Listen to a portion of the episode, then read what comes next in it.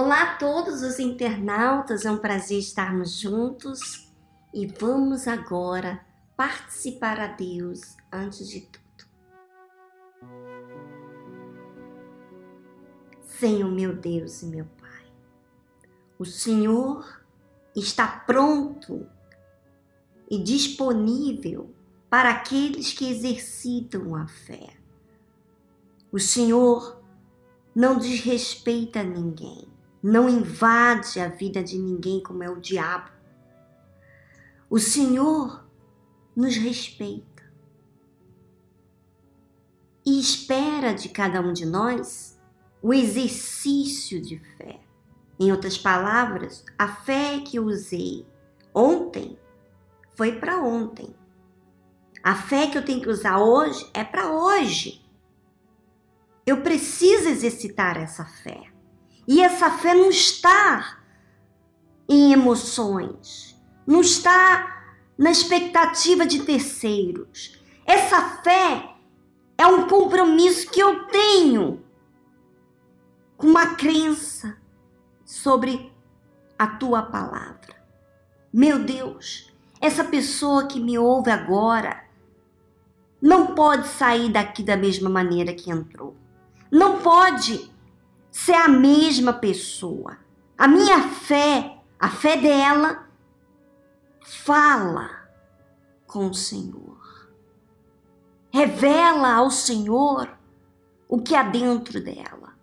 A minha fé me faz ser original, sem conversa fiada, sem palavras emotivas de convencer a qualquer pessoa. Não! A minha fé fala o que é verdadeiro, o que é real, o que está dentro de mim. E essa fé, meu Deus, ela exige expor o que há dentro dela. Meu Pai, em nome do Senhor Jesus, revela cada uma dessas pessoas que estão ouvindo, para que o Senhor seja glorificado. Não estamos aqui buscando a glória de ninguém.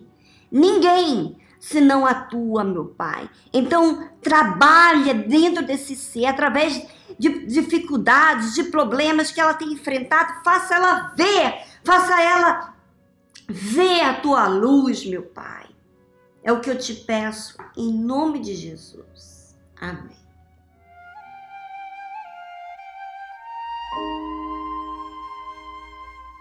Acompanhe comigo no livro de Mateus, capítulo 8, versículo 14.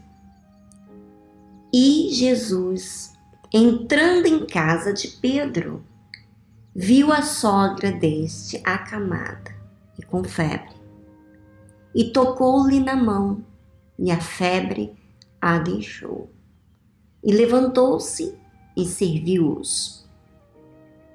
Agora eu pergunto para você, minha amiga, quantas pessoas estão doentes, acamadas, estão indo rumo ao inferno. Quantas?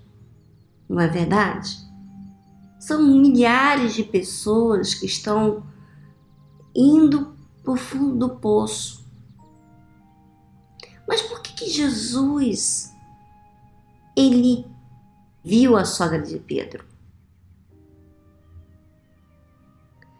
Porque com certeza, minha amiga, o que chama a atenção de Jesus, de Deus, ele vê o que há dentro de nós. Ele não está vendo. De repente, aqui a sogra de Pedro não falou nada. Mas a fé fala. A fé chama a atenção de Deus. A fé faz ele me ver. E tocou-lhe na mão, e a febre a deixou. Quando Jesus toca, ele cura. Agora pergunta: e quando que eu lhe toco? Quando eu exercito a fé. E diz a Bíblia aqui que ela levantou-se e serviu-os. Quer dizer, a febre deixou-a e ela levantou-se e serviu. Quer dizer, a fé, minha amiga, não apenas faz você sentir-se bem consigo mesmo, mas ela faz você servir. Lindo, não é? A fé também ensina a gente não ser egoísta. Às vezes você está na igreja, está focando só ser atendida por Deus.